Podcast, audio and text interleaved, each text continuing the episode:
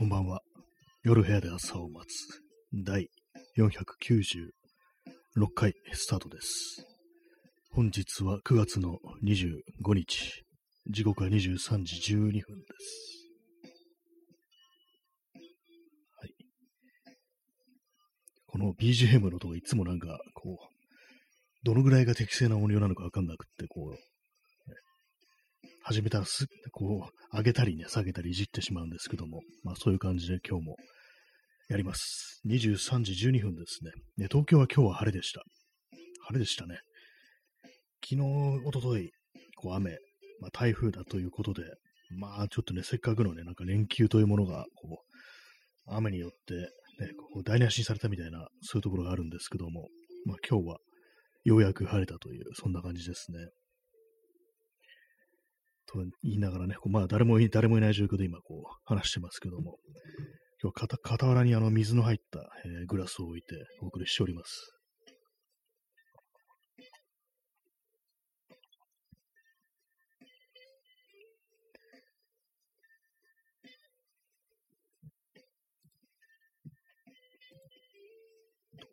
今日の、今日の天気というか気温、気温は20 28度ですね。最高気温28度、最低気温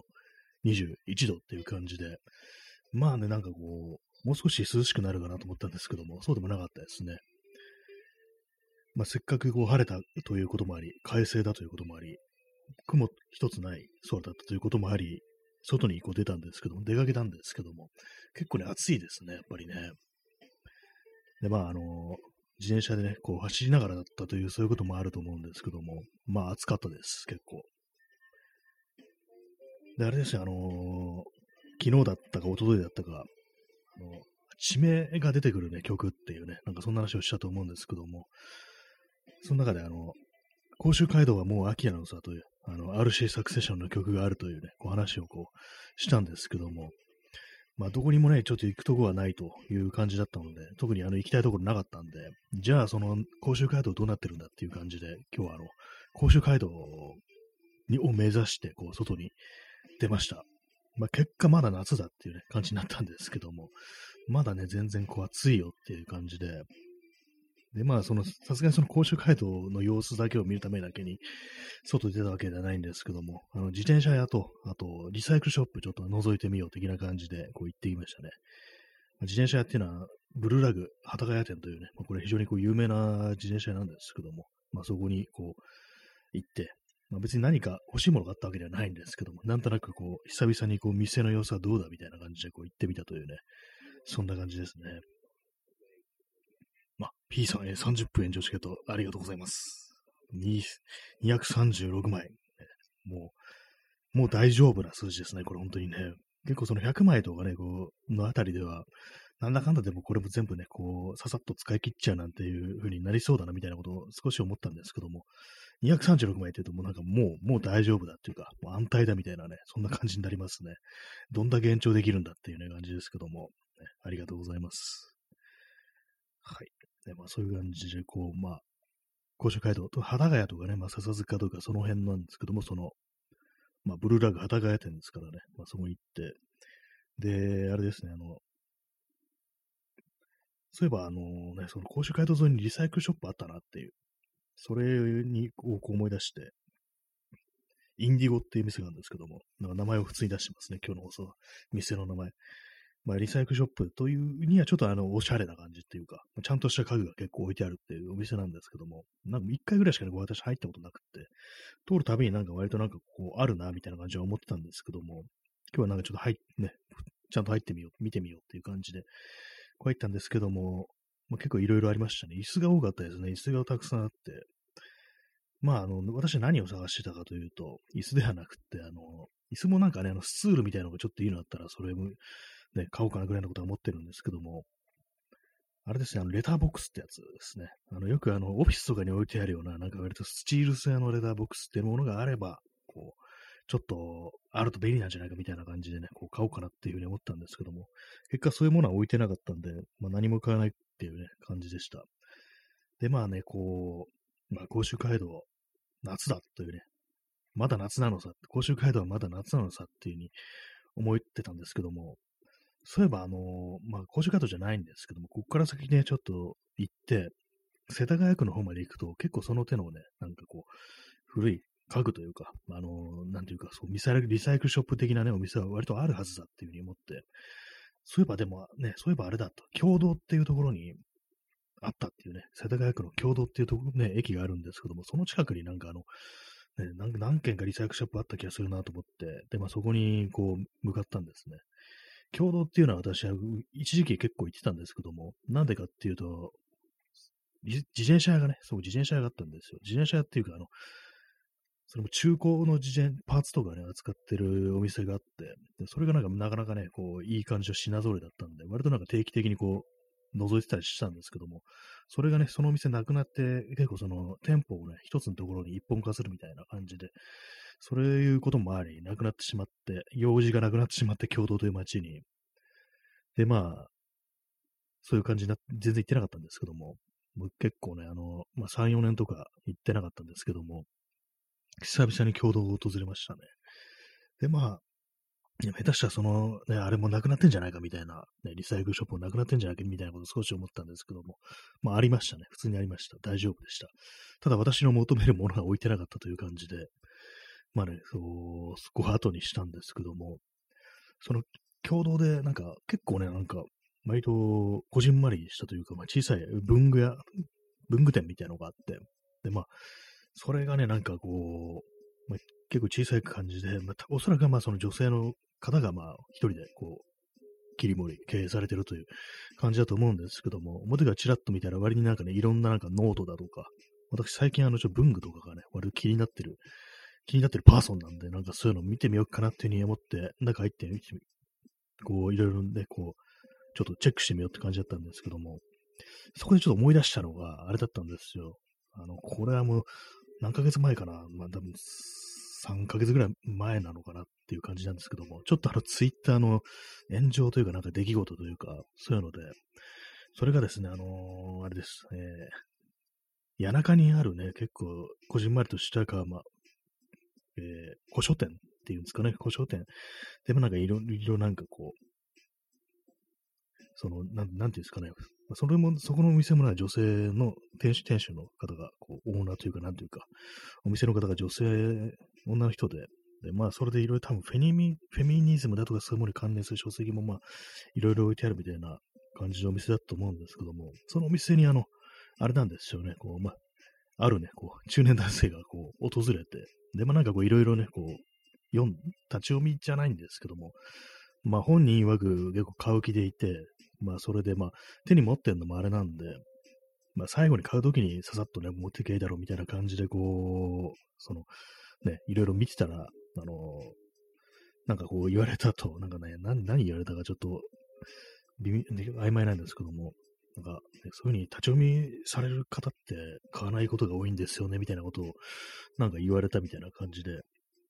まあ、それ、まあ、その時はそれで、まあ、なんかこう、ちょっとなんか一悶着みたいな、ね、なんか感じで、まあでも、こう、ね、いや、本を買い、買う意思はあるんですみたいな、そういう話をして、で、まあ、そこは終わったけども、その、帰ってきてから、帰ってきてからというか、まあ、そのね、双方がなんかこう、ツイッターでちょっとボソッとなんか、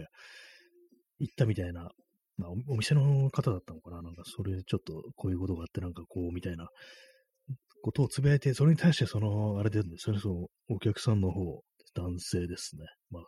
しかもそれが結構、まあ、大きな、ね、出版社の編集者の人だったということで、で、まあ、いや、それはこういう、そういう、つもり、立ち読みっていうつもりじゃなくってみたいな感じで、で、まあ、それをね、こう、いろいろこう、まあ、弁明というか、まあ、そういうのをするにあたって、かなりね、なんかこう、ダーッとなんかこう、その、連追みたいのをした結かね、かなりのね、圧が発生してしまったみたいなね、ことがあり、っていうね、まあそういうね、ことを思い出したっていう、あれなんですけども、まあなんかそのね、その件についてこういろいろみんな言及してるわけなんですけども、まあ、基本的に中年男性がね、こう、そういう店に入るのは、が、こと自体がもうやばいみたいな、そういうこと言ってる人もなんか結構言ったりして、私はなんかそこまで思ってなかったんで、え、そこまでかみたいな、っていうことはね、ちょっと思ったんですけども、まあ、30分というね、まあ、立ち読みの時間、立ち読みっていうか、正確には買う意思があるっていうね、ことなんですけども、まあなんかね、な何かこう、その自分の中に変なものを残したね、そういう件だったんですけども、今日そのお店入るときに、あ、なんか自分みたいな人間この店入っていいのかな的なことをやっぱりね、ちょっと考えてしまうというか、結構ね、あの、その件をね、こう知ってね、何かこう、その、その、そういう感じの小さなお店入るとき、ちょっと神経使うようになったなっていうのがね、なんか、ありましたね。今日も一応入る、入るときにね、ちゃんと会釈してね、こう、その店の中入ってたんですけども、出るときもね、まあ、何も買ってないんですけども、ね、なんかスッと出てくると、そう、ちゃんとあの頭を下げながら出てきたという感じで、まあ、別にそれはそれで一切問題ないんですけども、別にそれそういうことするのが自分が嫌だってわけでは全くないんですけども、むしろそういうふうに、こう、挨拶ぐらいはしたいものだなというふうに思って生きてはいるんですけども、結構なんか早いとこ、ちょっとあの、買うにしても早いとこ決めて出ないとな、みたいな、なんか勝手に自分で自分にプレッシャーをかけるみたいな、なんかそんなことが、こう、あり、ちょっとなんかね、いくつかなんか、これいいかもしんないっていうのあったんですけども、なんかあの、吟味してる時間っていう、ね、吟味してる間にも、こう、時間は過ぎていくようなと思って、いや、まあ、ちょっと、ここはもう、ね、去ってから考えようみたいな感じで、店を出て考えようみたいな感じで、ね、まあ、サクッと出てきた感じですね。おそらく10分もいなかったんじゃないかなと思います。そう言われると自信がないですね。まあでもそういう感じで、あの、結構自分が店にいた時間って割とわかんないですね。結構まあそこまでね、何分もいた気はないと思うんですけども、でも、まあなんかいろいろ物をね、こう見ながらね、なんか、あでもね、こうでもねって頭の中で思ってると、時間というのは思いのほか早く過ぎるなんて、そういうことは可能性はありますからね。だからまあどのぐらいかわからないんですけども、まあなんかその手の小さなお店ってものに入るときに、やっぱりこう、ね、なんか考えてしまうというね、そんな風になったなという話でございます。え水を飲みます。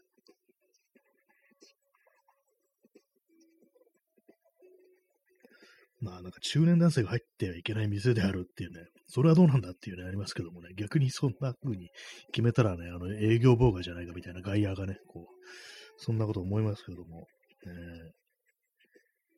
ー、あれなんかその手のこと自分はあんまりこう、私はあんま気にしてなかったなっていう感じありますね。あんまこう他人に対してね、害をね、こう、なすような人間には見えないだろうみたいな謎のなんかね、こう、自信みたいなものがあったんですけども、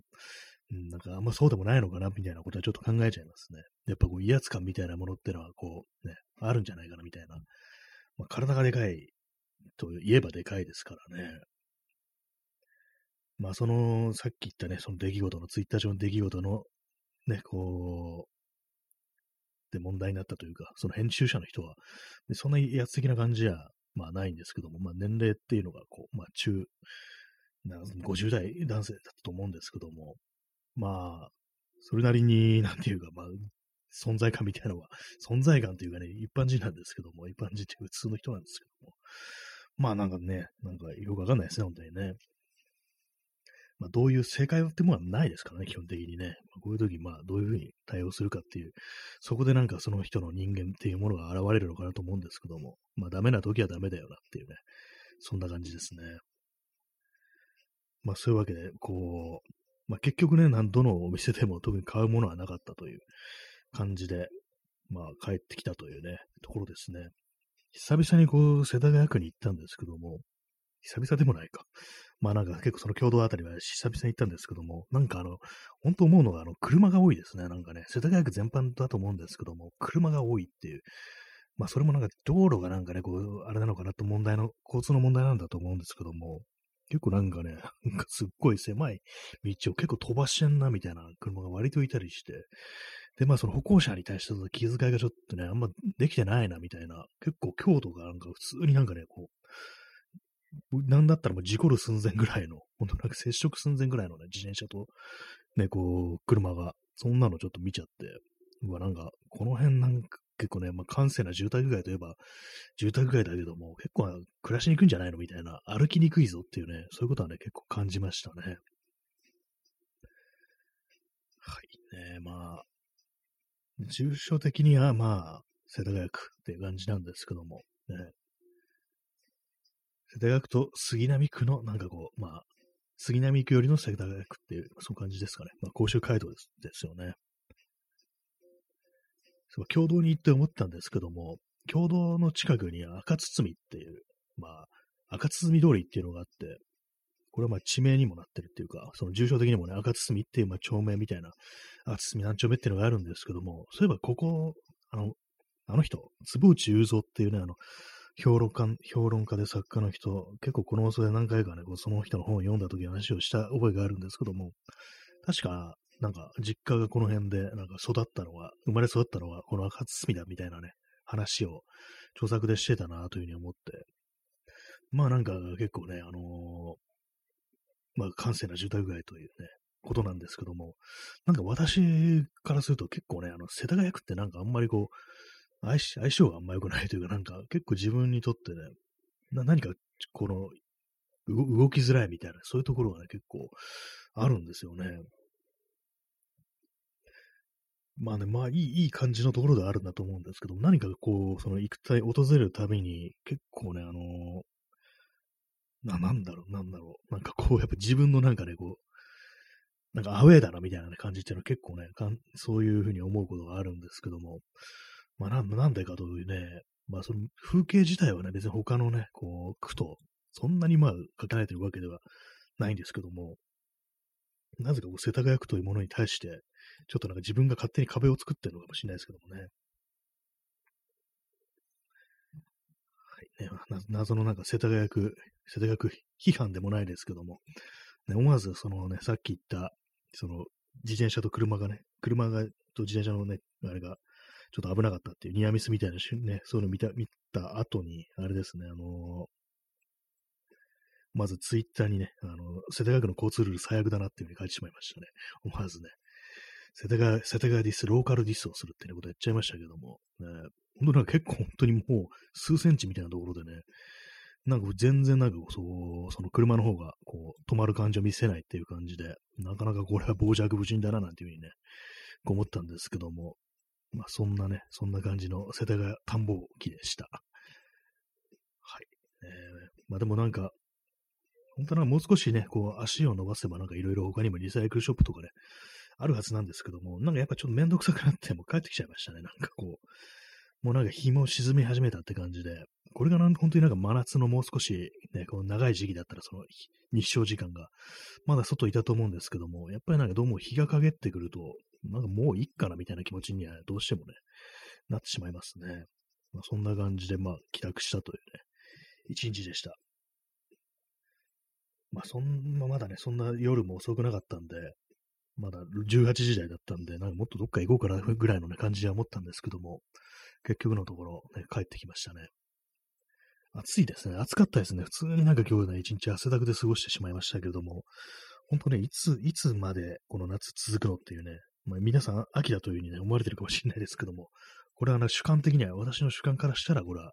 夏だというね、感じなんですよね。まあ、去年のことを考えると、10月の下旬くらいにようやくなんかね、こう、気温が下がったというか、私の思うね、なんかこう、夏が終わったみたいなね、そういうことがこう、あったんですけども、今年はどうなんですかね？まあ同じ感じなんですかね？まあなんか本当、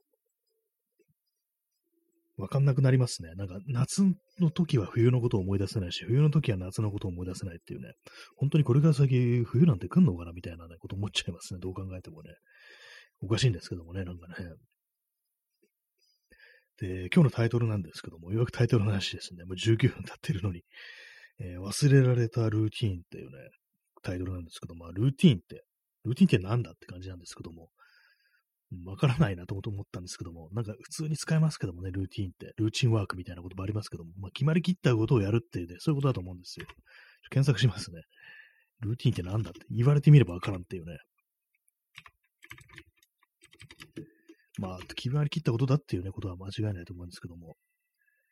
えー、ウィキペディアによれば、ルーチンと出てきますね。ルーチン、ルーティン、ルーティンとは、習慣的、定型的な手続きや仕事のこと、日課、定常処理。まあ、そうですね。まあ、毎日毎日、日課みたいな感じにね、そう言っておけばまあわかりやすいですね。そうなんですよね。こう忘れられたルーティーンっていうね、日課。結構ね、なんか、日課みたいにね、やってたことでも、何かね、こうきっかけがあったり、ね、理由があったりして、それをやらなくなると、ね、本当すぐに忘れちゃいますよね。私はなんかこう、一時期、一時期っていうか、去年までは、あの、床のね、掃除ってものをなんか毎日毎日ね、こう、ほうきで入ってね、こう、掃除するってことをやってたんですけども、必要に駆られて、それ毎日こう、床が汚れるというね、理由があったんですけども、それやってたんですけども、そういえばなんかあれね、あれから解放されたのに、なんかあんまりこう楽になってる気がしないっていうね、ことをね、ふと思って、あの時はなんか本当にね、こう、毎日毎日めんどくさいな、みたいなことを思いながらやってた。まあ、他にもなんかいろいろね、あったんですけども、それがなんかそこからなんかね、やる必要がなくなって、ね、こう、一切ね、こう、そのために使う時間というものがね、こう、解放されるっていう感じになったはずなのに、まあなんか全然こう、なんかなんかそういうのをこう、あんまり有効に使えてないなっていうふうに思ったりして、空いたはずの時間を。まあでもね、そんな感じでこう、いざね、こうやらなくなると、やる必要がなくなったルーティンっていうのはね、なんか、マッハで忘れられるっていう、そういう感じのことを思ってしまいましたね。このラジオトークのね、放送毎日やってますけども、やらなくなったら本当一気にね、このアプリのね、こう使い方だとか、そういうの忘れるんだと思います、本当に。ね、こう最近あのー、ポッドキャストをね、こう全然ね、全然ってわけでもないですけども、あんまこうやらなくなったんで、こっちの毎日ラジオトークやってるもんですから、それでね、でこの間あの、ちょっとあのー、まあこれ、このラジオトーク以外にも、一応なんかパソコンの方で録音し、同時に録音して、まあ、それあのね、Acast っていうね、こう、サービスでそっちにもアップロードしてるんですけども、その時にいろいろまあ、音量とかをね、いじったり、まあ、フェードイン、フェードアウトみたいなね、そういうことをやる、やろうとしたことがあって、で、まあ、普段まあやんないんですけども、その撮ったら撮,、ま、撮ったままアップするって感じで、でもその時はなんかちょっとあのいじりたいなっていうのところがあって、で、まあやろうとしたんですけども、そのフェードイン、フェードアウトの操作ってどうやるんだっけっていうね、その今私の使ってるね、その DTA、DAW ソフトっていうんですかね。それを、で、リーパーっていうね、ソフトを使ってるんですけども、それでフェードイン、フェードアウトするのやり方わかんなくなって、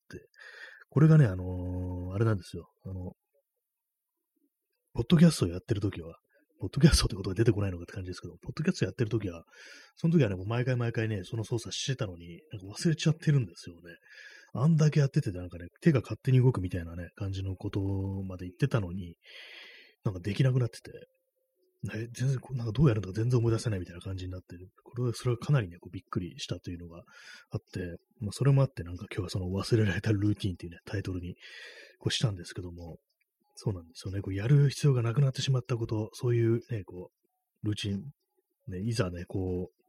そこから解放されると、本当にマッハで頭の中から消えていくっていうね、自分の記憶とは何なのかみたいなことをね、思いますね。水を飲みます。もう氷が全部溶けてしまいましたね。やっぱあの、グラスで飲むとなんかね、こう、いいですね。いつもそのボトルにで、こう、そのまま飲んでたんですけども、ちょっと継ぎます、継ぎ足します。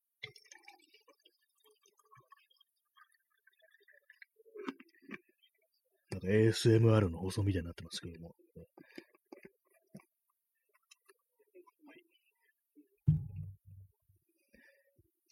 今のうちに延長チケットを使わせていただこうと思います。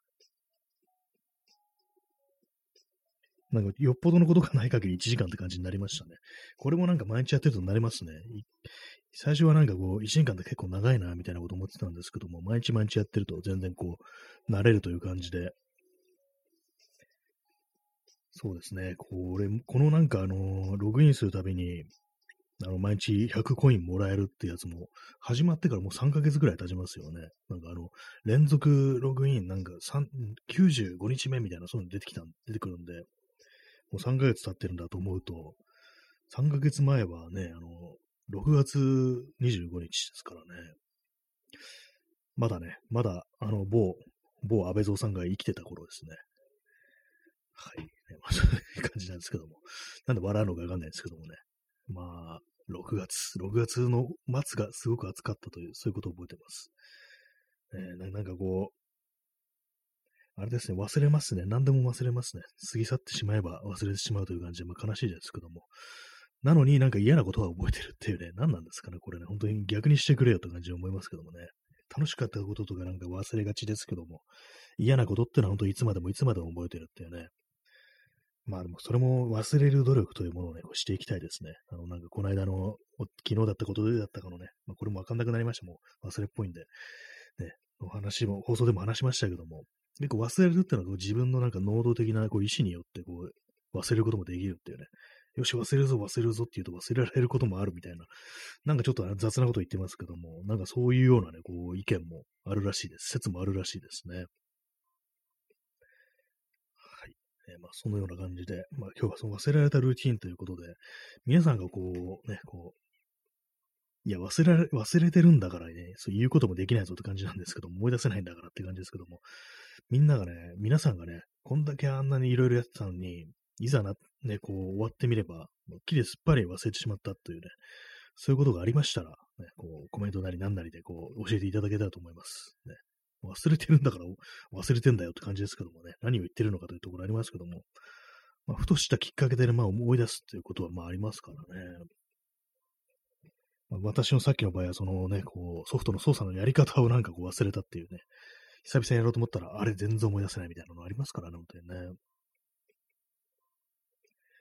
まあ、割となんか私は記憶力みたいのは結構いい方だったんですけども、割にそれもなんかね、人となんか会った時とか、人が話してたこととか、そういうのってもうすごくきっちり覚えてるっていうね、そういうタイプで、で、割になんかそんなこと覚えてんだみたいな感じで、ちょっとびっくりされるみたいな、ね、ことすらあったんですけども、それがね、なんかやっぱこう、こう数年で結構忘れるようになりましたね。なんか、あ、そういえばそんなのしたな、みたいなね、その会話の中で出てきて、なんでこれ忘れてるんだろうみたいなことって、たまにこうあったりして、な嫌ですね。なんでも、そういうね、なんかこう、人が話したことっていうのは、まあ、よっぽど悪いことじゃなければね、こう覚えてたいというふうに思うんですけども、ね、特にまあ、その友人とか、どうでも話した内容だとか、そういうことってなんか、覚えておきたいなと思うんですけども、どうもね、この数年、ちょっと忘れがちっていうのね、思いますね。ちょっと覚えておく訓練、そっちの方がね、覚えておく訓練をしたいですね。嫌なことを忘れるのとね、こう、逆に、ね、水飲みます。まあ、この放送で喋ったこともまあ相当忘れてるんでしょうね、本当にね。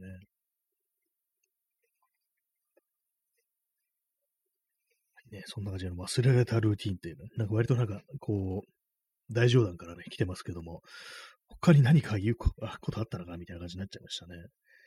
何かもう少しね、その今言いたいこととかあったような気がするんですけども、忘れてるなというね、こともあり。あ、そうだ、あれですね、あのー、最近ね、なんかいろいろこう、メモ、メモとかね、こう、取っておくみたいなね、話をしてたというような気がするんですよ。本当それもあま曖昧ですね。えっとなんか、一日のうちにね、こう気づいたことだとか、まあ、あの、一日のうちじゃなくてもいいんですけども、なんか割と日常とかでね、あ、これはこうかなみたいなことだとか、まあ、これこうしようかなみたいな、そういうことだとかね、こう、思ったこととかを、こう、メメモっていうか、その日記帳みたいなやつにこう、毎日毎日書いていこうかななんていうような話をね、こう、したんですけども、今ね、あの、えー、本日9月25日ですね。今そのノートがあるんですけども、最後に書いたのが9月12日って書いてありますね。まあ、忘れたという感じなんですけども、なんでね、このノートの存在を忘れたかっていうと、あの私、あの、いつもこう作業机、自作の作業机に座ってるんですけども、それにあの、自,、ね、自前で、自分で作ったあの、引き出しみたいなのを取り付けてるんですね。引っ張るとま出てくる。それがあの、引き出しっていうんですけども、知ってるよって感じですけども、そこにね、なんかスッとそのノートをね、こう、忍ばせてあるんですね。で、まあ、引き出しですから、引き出しっても微妙に出してあるんですよ。微妙に出してあるから、一応何かが置いてあるってことはわかるんですけども、そのノートのね、あの下3分の1ぐらいしか、こう、そこは見えてないんですね。まあ、原因これだっていうね、視界に入らない、入りにくいから、こう、忘れるっていうね、まあ、そういうことなんだと思います。そして、まあ、そのね、その露出してる引き出しの部分から、ね、こう、はみ出してる下3分の1の部分には何も書いてないんですよね。まあ、これもまたなんかこう、白紙の状態ですから、まあ、目に入っても、こう全然こう、あれですよ、思い出せないというか、何もこう注意を引かないという感じで、ね、しまったらダメっていうね、そう基本的ななんかこう、音にこう気づきました。しまってはいけないっていうね。よくありますよね、あの、冷蔵庫とかでね、あの、あれですよ、腐らせるとき、あの、一番下の方に入れちゃう。それがまあ敗因だというのありますよね。もう全然もうね、こう腐ってるとか、まあ、あの、カピカピになっても乾燥してるみたいなね、そういうなんかね、こう食べ物っていうのが、皆様なんか一度はね、あったと思うんですけども、そういうふうに食べ物をそういうふうに無駄にしてしまったっていうことがあると思うんですけども、やっぱそういうのって目に入らないからだっていうね、そういうことはね、結構私普段から考えてたのに、このね、あの、引き出し、引き出しですね。引き出しにしまうっていうね、こう、愚行を働いてしまったというね、感じなんで、これはもうちょっとあの、出そうっていう、ま、気に、気になってますね。ちょっと今、あの、脇にね、あの、作業机とかの上にいろいろなんか乗ってて、こう、あの、なんか名刺の印刷とかするのに、あの、プリンターとかをね、バンってそこにこう置いてあるんで、そのせいでね、なんか、物の置き場所があんまないんですよね。そのせいでね、こう忘れてしまいました。忘れてしまいましたというか、その、引き出しの中にね、思わずそう、しまってしまったんですよ。中途半端に。まあ、これ敗因だなと思いますね。結構この、何かね、こう、習慣づけるときに、視界に入れるっていうのはすごく重要だなと思いました。本当強制的にね、こう、自分に気づかせるっていうことをしないといけないですね。本当にね。水飲みます。まあ、このね、このラジオとかの放送を忘れることはないんですけどもね。まあ、最初に喋ってれば忘れないだろうっていうね。ただ、まあ、あの、毎日聞いてくださる方がいる。これも大きいと思います。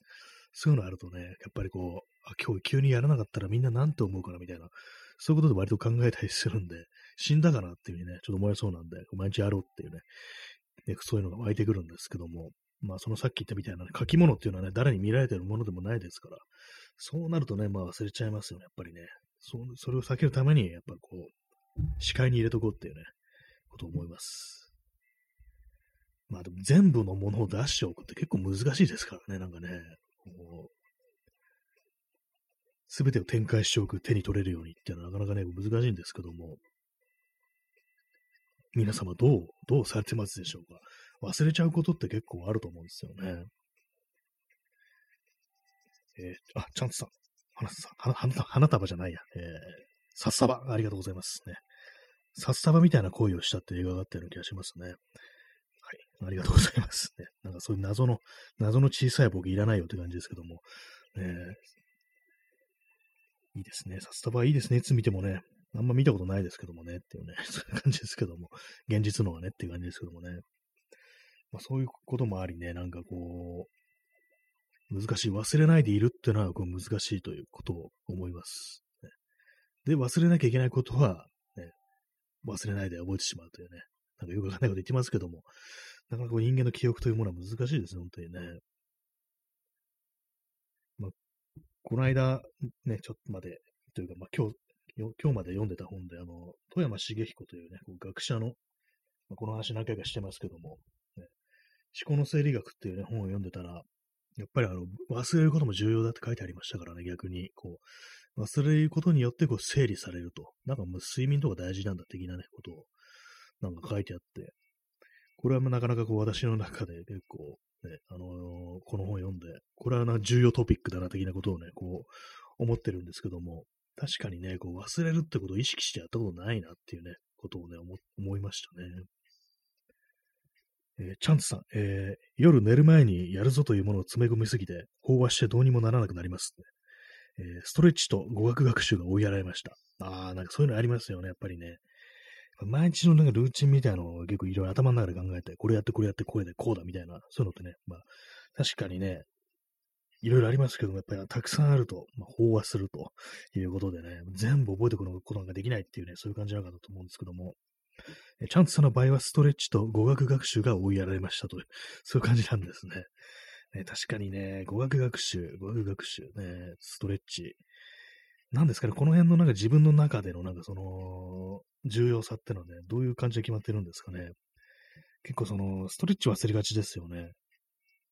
筋トレ、筋トレとかもね、私、こう、たまにね、一回だけやるってことがなんか結構続いてるんですけども、なんかね、思い出せないんですよね、あれね。ジョギングとかだとね、結構あの、行動としては結構大きいですから、あの、ね、明確に外に出てくっていうのがあるんで、それだとね、ちょっと覚えやすい感じあるんですけども、筋トレって部屋でできますからね。そのせいでなんかこう忘れちゃったりっていうのがありますね。あと、私の場合ですけど、ダンベルとかね、なんか、プッシュアップバーを机の下に入れてあるんで、まあ、同じですね、あの、その、視界に入れない問題ですね。それもあってね、やっぱね、こう、忘れるっていうのがね、ありますね。あと語学学習なんですね。語学学習。なかなかね、語学学習、なんかどういうあれなんですかね、この例えば他のね、こと、数学とかいかがでしょうか、チャンスさんのやってられるという、で、こういう話をね、していいのかわからないですけども、ね、なんかこう、ポッドキャストの方でね、こう、なんか聞いた覚えがあるんですけども、ね、数学、数学はどうなんでしょうかっていうね、ことを、そっちは覚えてるけど、語学はっていう、なんかね、謎のなんかそういうなんか自分の中でね、こういろいろありますよね。ちゃんとさん、え、平服します。ありがとうございます。平服しますってちょっとわかんないですけど、私もできてないですからね。一切できてないんでね。あれなんですけども。えー、難しいですよね、本当にね。えー、あ、ちゃんとさん、えー、数学をやってますね。6月頭から続いてますね。あと日記も2月から続いてます。あ、もう相当続いてますね、それはね。日記すごいですね、2月からって。数学、数学6月ってなるともう本当なんかこう、ね、6月頭って言ったらあれですよ、本当まだ安倍蔵さんが生きてた頃って、全部それにするなっていう話なんですけども、ね、かなり長いですね。じゃあね、4ヶ月近く、こう、続いてるというね、感じですね。それはすごいですね。私、数学とかも全然一切できる気がしないっていう、頭使えないんだなっていうね、ことをね、私は思うんですけども、まあ、その子供の頃からね、まあ、大のね、大の苦手で、も算数、数学、数字全部ダメみたいな感じのね、パーソンだったので、それかなりすごい、それこそあの、平服しますのね、こう、ギフトが出てくる感じなんですけども、日記も2月からっていうのはね、すごいですね。な、なんなんですかね、こう、続けられるっていうのは。ね、日記ね、結構日記やってる人いますけども、まあ、日記って言うとなんかあの、毎日やんなきゃみたいなね、感じありますけども、あれなんですよね。あの、毎日じゃなくてもいいんですよね、基本的にね。思ったらなんか書くっていうのでも、まあ、ある程度、こう、そこまで間を空けてなければ続いてるにカウントしていいっていうふうに思うんですけども、まあでも2月からじゃあ相当ね、長いですね。それはすごいです。はい。えー、P さん、え、筋トレしながら音声配信。あ、確かにそれありかもしれないですね。割となんかやってる人もいそうな気がします。でもなんかあれですよね。こう、なんか変な声を漏らしながらこう、音声配信をするっていうね、感じになりそうですね。結構ね、つ、辛いですからね。なんかね、歯を食いしばってる様がなんかこうね、こう音声で伝わるみたいな感じになりそうですけども。私のやるようなこう筋トレっていうのは結構マッハで終わるみたいな。それこそあの、あれですよね。あの腕立てだ10回だとか、あのー、ね、ダンベル左右10回ずつとかね。簡単なやつしかないんで、あと腹筋ローラーとかね、まあその程度のことしかやらないんでね、割となんかさっと終わっちゃいそうなんですけども、まあそのぐらいの方がね、こう、いいのかもしれないですね。なんかね。サクッとやれるから、まあ、続くみたいな感じになりそうですね。えー、チャンツさん、えー、語学学習とストレッチは終わりが見えなくて辛かったのかなと思います。日記も数学も終わりという終わりはないですが、区切りがつけやすいので、ああ、そういうのはありそうですね。確かにね、語学学習って、確かに終わりないですよね。本当どこまでできるようになればいいのかっていうね、どこまで喋れるようになればいいのかっていうね、いろんなまあその要素ありますけども、喋る、書くね、発音とか、まあ、喋ると発音は同じか、あれですけどもね、まあ、あと、まあ、日本語にね、直すとかなんか、訳するとかね、そういういろいろありますけども、いずれにせよね、なんかね、どこまでやればいいのかっていうのははっきりと見えてこないし、で、まあなんか実践するね、機会とかがあれば、あれなんですけどもね、英語を使う機会があれば、ね、もっと、あれなのかもし、続くのかもしれないですけども、実際まあ日本に暮らしてるとそんな感じの、あれではなくなるというのがね、あるんでね、ちょっと続けるのがなかなかこう、気合がいりますよね。まあ、気合という言葉でね、こう、ごまかすのはあるかもしれないですけども、何かしらこう、ストーリーを必要とするというか、そのなんかマインドセットが必要になるみたいな、そんなことを思いますね。まあ、ストレッチもそうなんですよね。まあ、基本なんかその、体のメンテナンスみたいな、ね、ところありますから、メンテナンスって面白くないんですよね。なんかこう、いろんなね、こう、人間のね、こう、営みの中でこう、割と毎毎回毎回ね、やるメンテナンスとか、まあ、その物事をなんかこう、キープし続けるということと、まあ、新しく何かね、こう、一から立ち上げるだとか、作るだとか、そういうものってあると思うんですけども、結構メンテナンスのね、こう、作業っていうのは割になんかこう、しんどくなるというか、こうなんかふっとね、こう、考えちゃうと、なんかこれいつまでやり続ければいいんだろうみたいな、そんな気持ちになっちゃいますからね。結構それがなんか辛くなるのかもしれないですね。それが、日記は、日記は一日っていうね、数学もなんかあの、このテーマというかなんかこう、多分ね、こう、あるのかもしれない。なんか僕、あの、雑な感じの言い方してますけども、このね、こう、この章をね、終えるみたいな、そういうのはね、ありそうですからね。はっきりしてそんな気しますからね。えー、チャンスさん、うっとか、くっとか、バンされそうですね。なんかこれも筋トレ音声配信ですね。そういうのなんか、ね、出ちゃいますよね、やっぱりね。うってね、どんな、でもどんな、どんな声出してるのかなって思うんですけども、なんですかね、あの、重いもの持ち上げてるときに、まあそうですね、食ってのがやっぱり一番多そうですね。あとまあ、息を荒げてるっていうね、なんか、はは言ってるみたいな、その感じは確かにちょっとバンされるかもしれないですよね。こいつ何やってるんだみたいなね、ことでね。それはなんかもう、ね、R18 みたいな感じになりそうですけども。まあの、筋トレね、筋トレ音声配信っていう、まあ、本来あれですよね。あの、映像で配信すべきもんですよね。やってる人いますけどもね、結構 YouTube とかだとトレーニングしてるの。私はまあそういう動画を見て、まあ、自分がトレーニングしたことにするっていうね、そういうような裏技を使ってますね。えー、チャンツさん、えー、メンテナンスだるいですよね。健康になる、健康を維持するとは、はてなはてなはてな、と、って思ってしまいます。そうですね。健康になったところで何なんだみたいなね。そまあ、基本的に そういうことになっちゃいますよね。まあなんか本当にこう、いつもね、なんか結構何回かこう話してるんですけども、まあ健康になるだとか、まあ、まあ、まあ、痩せるだとかね、まあ、その体力つけるだとか、まあ、そういうことを、ね、一時的には、短期的にはこうできるんだけども、そういうのを維持するとなると、やり続けるっていう風になると、それはなんかね、結構最終的に、まあ、人生が生きるに値するかみたいなね、非常に重いテーマになってくるっていう、そういうことがこうあると思うんですよね。そこまでしてこう、ね、こう自分がこう、長くこの世にこう、いるっていうね、なんかそういう大げさですけども、まあなんかそういうね、感じで、割にそう、自分のなんか性というものを肯定できないと、その健康になるということができないんじゃないかな、みたいなね。自分、自己というものがやっぱ肯定できないとね、こう、いけないっていうね。なんかちょっと考えすぎだろうって感じもするんですけども、なんかね、そういう、まあ思考が出てきてしまいますね。そのメンテナンスの作業っていうのはね。えー、チャンスさん、えー、筋トレ、なぜ音声なのかですよね。笑い。でも料理の音声配信はありますよね。あれも本来動画だろうに。なので、筋トレ音声配信ありだと思います。ありがとうございます。そうですね。確かにね、そう、なぜって感じしますけども、まあ、あえてそこを音声で行くっていうね、まあ、理由はちょっとあの出て出てこないですけども、えー、そうなんですね。料理の音声配信あるんですね。料理はちょっと聞いたことなかったかもしれないです。あ、でも普段ね、まあ、聞いてる、私が聞いてるね、こう、ポッドキャスターとか、まあ、ラジオとかの人だとかでは、ね、やってる人、ね、こう、いたような気がします。聞いたことあるような気がします。気がしますってなんだって感じですけども。まあ、そうですね、確かにね。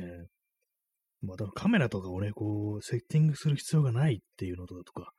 あと、まあ、あのー、料理とかだとね、仕上がりがひどくてもごまかせるっていうか、なんていうか、まあ、音に集中できるっていう、まあ、あえてね、五感とかをね、こう、一部をね、こう、シャットアウトすることによって、こう、集中させるっていうのは、こう、あるかもしれないですね。まあ、全部が全部ね、こう見えてたり聞こえてたりね、感じられたりすると、まあ、結構、まあ、気が散るっていうか、そういうこともあると思うんで、ここであえてて、あえて音だけで配信するっていうね、筋トレ ASMR 音声配信っていう感じですかね。どういう音がするのかっていうね、感じですけども。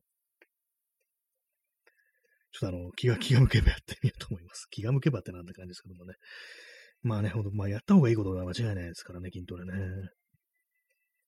チャンスさん、えー、分かりみありがとうございます、ね。分かっていただける方がいたっていう感じですけども、ね、ありがたいです。そうなんですよね。まあ本当、その、まあ、要は、こう、生きるに値する人生がというね、まあ、そういうことで、非常になんか重い、こうね、こう、テーマが持ち上がってくるというね、そんな感じですね。水を飲みます。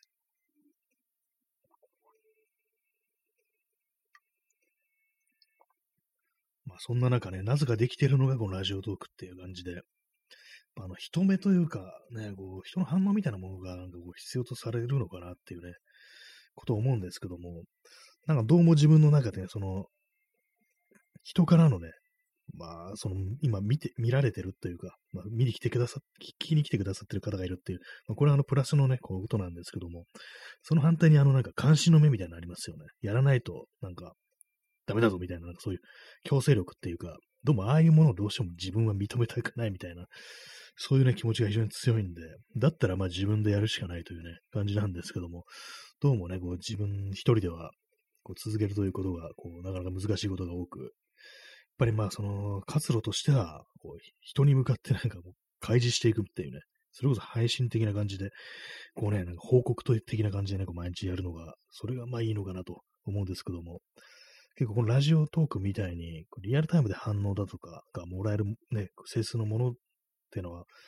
そういうものでもないっていうね、タイプのそうルーチンっていうものもあると思うんで、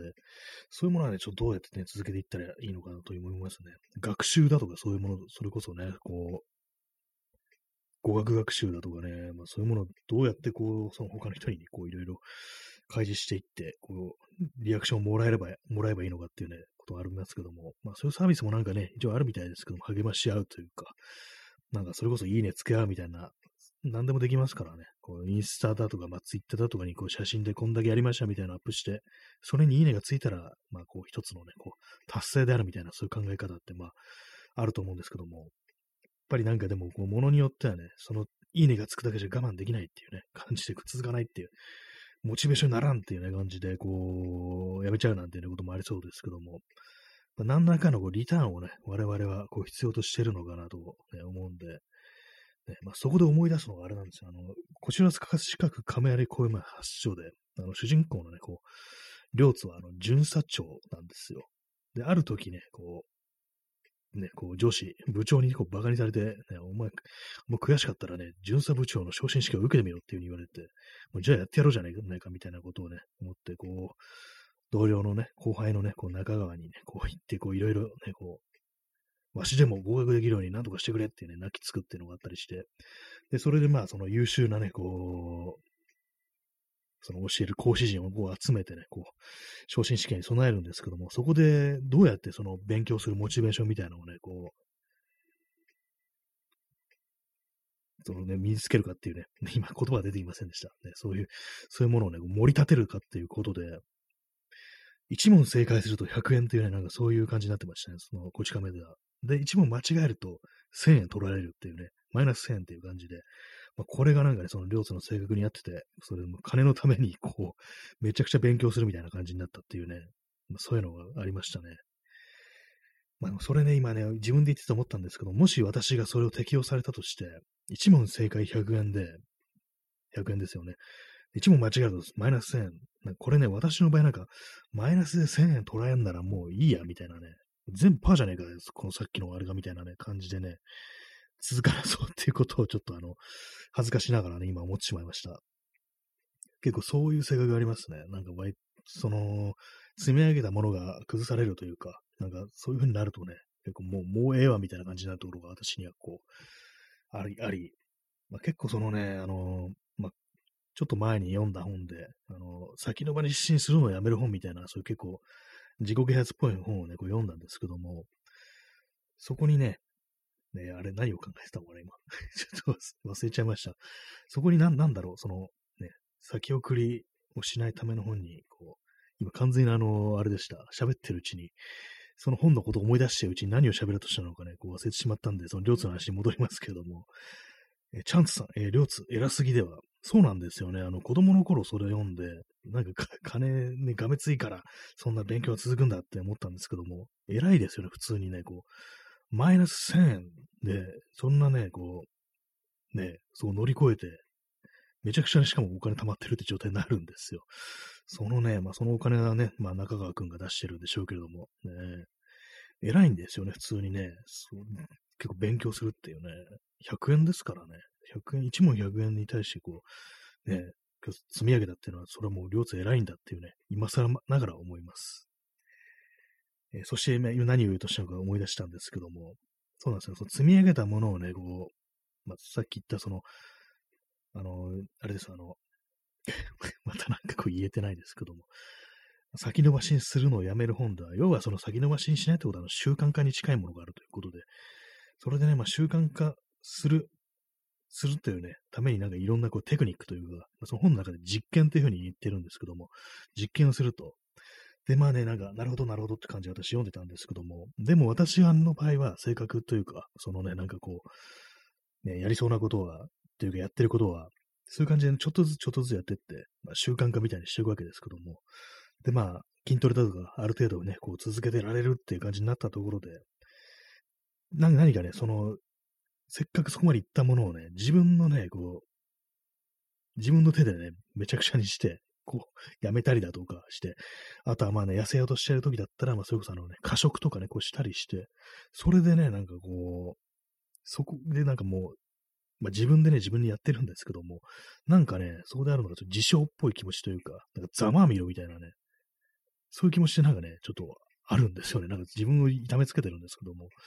それがね、なんかこう、どうすれば良いのかみたいなね、ことはね、ちょっと考えたりするんですよね。それそれがね、未だにわからないです。結局のところね、その自分を傷つけるっていうね、ことをするっていうわけですから、まあ、これもさっき言ったみたいにね、要はその、ね、やるに値するか、まあ、生きるに、ね、この人生が生きるに値するかみたいなね、まあ、またそこで非常にこう、根本的なというかね、こう重いテーマみたいなのがこう立ち上がってくるというね、感じのところに行き着いてしまい、結局のところ答えは出てないというね、そんな感じなんですよね。まあ、そう、そうなんですよ。まあ、基本、何かを続けるということは、まあ、そういうことですからね。えー、水を飲みます。えー、チャンツさん、えー、正当500円、5等1000円だったらまだ我慢できますが、両津の条件はシビアすぎると思います。笑い。私だったら破産しますね。あそうですね。500円ならね、やりますね。結構頑張って勉強しますね。まあ、数学はちょっと無理かもしれないですけども、ね、5等1000円だったらね、それだったらまだ頑張るかっていう、感じになるかもしれないですけども、100円1000円だとね、マイナス、そうなんですよね。はい、破産する可能性もあるっていうね。まあ、その辺ね、なんかその両津たちはどうしてなのかわからないですけども、ね、マイナスの場合はなんかお金取られる、両津の懐からお金が出てくるんですかね。まあね、そう、そうなんですよ。破産する可能性があるって、間違いまくったらそういう金がどんどん取られてるって感じですからね。もう、そう、私もできないですね。そうなるとね、こう、間違えることができないになっちゃいますよね。正解したらなんかくれるっていうよりは、間違えることができないっていう、そういう気持ちに私の性格から、ネガティブなね、こう、性格からすると、そういう風になって、もうええわみたいなね、感じになりそうですね。もう巡査部長昇進試験なんかどうでもいいっていうね。まあ、その話のうちは、あの、あれなんですよね、こう、試験前に前祝いで、こう、お祝いやって、酒飲んで、で、寝過ごして、試験受けられないっていう、そういうオチだったんですけども、まあね、普通にネタバレしますけどもね、そういう感じだったんでね、まあ、まあでもね、その100円1000円はなかなかもんです、本当に。絶対、自分だったらもう絶対もう無理というね、感じがありますね。まあでもなんかの学校に通ってた頃の成績考えると、どうなんですかね。まあ、まあ、学校は、学校と そんな子供の頃とね、この比べて意味はないんですけども。えー、まあでも、世の中ね、結構いろんな家庭とか、家庭がありますけども、結構ね、厳しい、同級生とかでね、厳しい、いろいろなんか、ちょっと変なね、こう家の子だったりすると、100点を取らないと、あの、家に入れてくんないっていうのは、それも、ね、まあ虐待ではないかみたいなね、そんなの、こう案件がね、こう、ありましたね。なんか似たような例がなんかこう、ね、同級生が何人かいたような気がするんですけども、結構なんかちょっと異様な感じのね、なんかこう教育をしてるっていうね、えー、そういう家庭がなんかね、なんかいくつかありましたね。やっぱりその、そういう感じのね、その家の子供は割にこう成績が良かったりするんですけども、やっ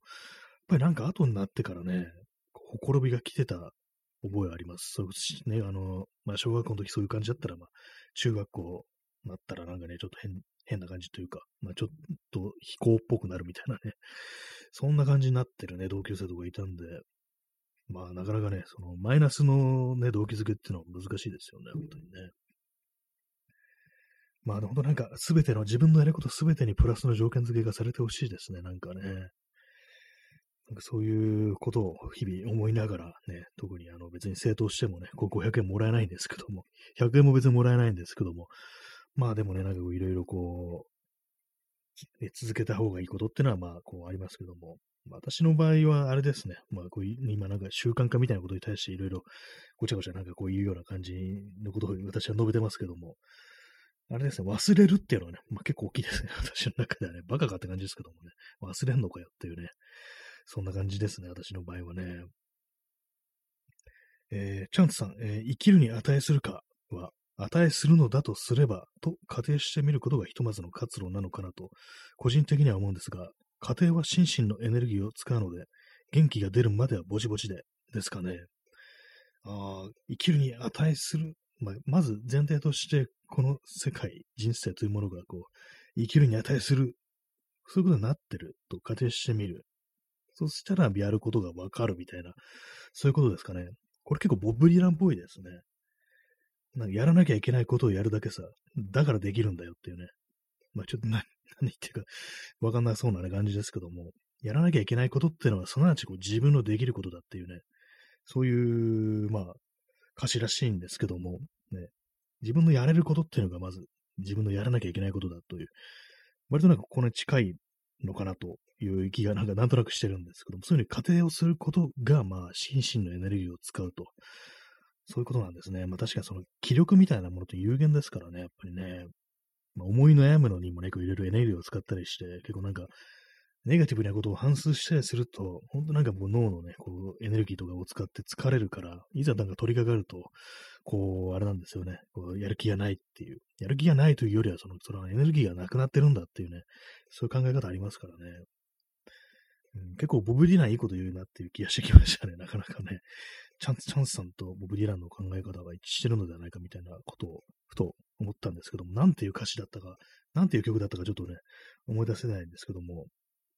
唐突にボブ・ディラン出てきましたね、なんかね。えー、チャンツさん、えー、忘れることに過度に罪悪感を持たないのも大事かもしれませんね。思い出せばよいと。あ、確かにそうかもしれないですね。いちいちなんかそこでね、なんか、あダメだっていうね、こういうふうに思ってると、やっぱそこで、それこそエネルギー使うっていう感じで、まあ思い出せたんだから、まあ、OK っていうね、そういう感じでいけばいいのかもしれないですね。ここにノートがあるってこと分かったじゃんっていうね、そういう感じで、まあ次から漫画ちゃんと忘れないところに置いとけばいいんだみたいな、ね、そんなことはね、確かに思った方がいいのかもしれないですね。もう罪悪感ってものがなんかこう、いいことって多分ないですよね。なんかこう、罪人に対してね、こう、それこそなんかあの、戦争とかでね、なんか自分だけなんかこう、生き残ったみたいなね、こう、部下とかをね、こう死なせておいてっていうね、戦争責任ってものを取らないで逃げおせたような、そういうね、こう、人間には、お前、罪悪感を持てっていうふうに思いますけども、普通になんか日常のルーティンだとか、なんかそういうことだとかでね、こう、こ自分はこれができないということで、罪悪感をね、こう、ね、持っていいことって、まあ、ないでしょうね、おそらくね。罪悪感というものは何のためにあるのかっていうね、まあ、ことはちょっと思ったりしてしまいますけども、まあ、生きるに値するのだとすれば、というね、その過程かっていうね、感じですけども、なかなかね、こう、難しいものですね。ちょっと後でそのボブ・ディランの曲検索して聞いてみようと思います。ね、最近ボブ・ディランあんまりこう聞いてないですね。聞いてないですねってのは誰もが聞いてるみたいなことを言うなっていうね。まあ自分のね、やれることがやらなきゃいけないことってなかなかね、こう、いい感じですけども、ね、やれることがありませんというふうになったら、まあどうしようもないですけども、まあ、やれることがないっていうことは、まああんまないとは思うんで、ということは私はこの放送をずっと続けていくということになるんでしょうかって死ぬまでっていうね、ことをちょっと思ったりしますけども、一応やれてんなみたいなね、ことはね、思うんですけども、まあこれがまあね、非常にこう、受けるかどうかっていうのはまあ割にこう、別ではあるんですけども、まあそんなような感じでね、こう、今日は何の話をしてるのか、ね、もう、大体まあね、こう、喋ってると思い出せないんですよね。結構、この録音したやつを後から聞き直して、あ、今日はこの話したんだみたいにね、思い出す風になってますね。あの、喋るってことは、あの、外に出すということですから、割となんかね、こう、忘れちゃうものなのかもしれないですね、喋るとね。忘れたいことはもしかしたら、こう、喋っていくのがいいのかもしれないですね。まあ、ただあんまりね、こう、しゃべ、ね、忘れたいことってね、人になんかこう言えないことだったりしますからね、そういうのってね、ちょっと、なかなか難しいことでは思いますけども、ちょっとね、その生きに値する問題っていうのは少し考えてみる、ね、こう、価値があるのかなっていうふうに思いました。いろいろね、ちょっといろんなご意見をありがとうございます。ご意見というか、なんか、チップス、チップスありがとうございます。ね、ライフハックというか、なんというか、こう、ね、まあなんか仮定してみようかななんていうふうに思いますね。そういうわけで、えー、本日、第、えー、496回目の放送を聞きいただきました。えー、チャンツさん、豆な。ありがとうございます。豆ですね。はい。それでは、さよなら。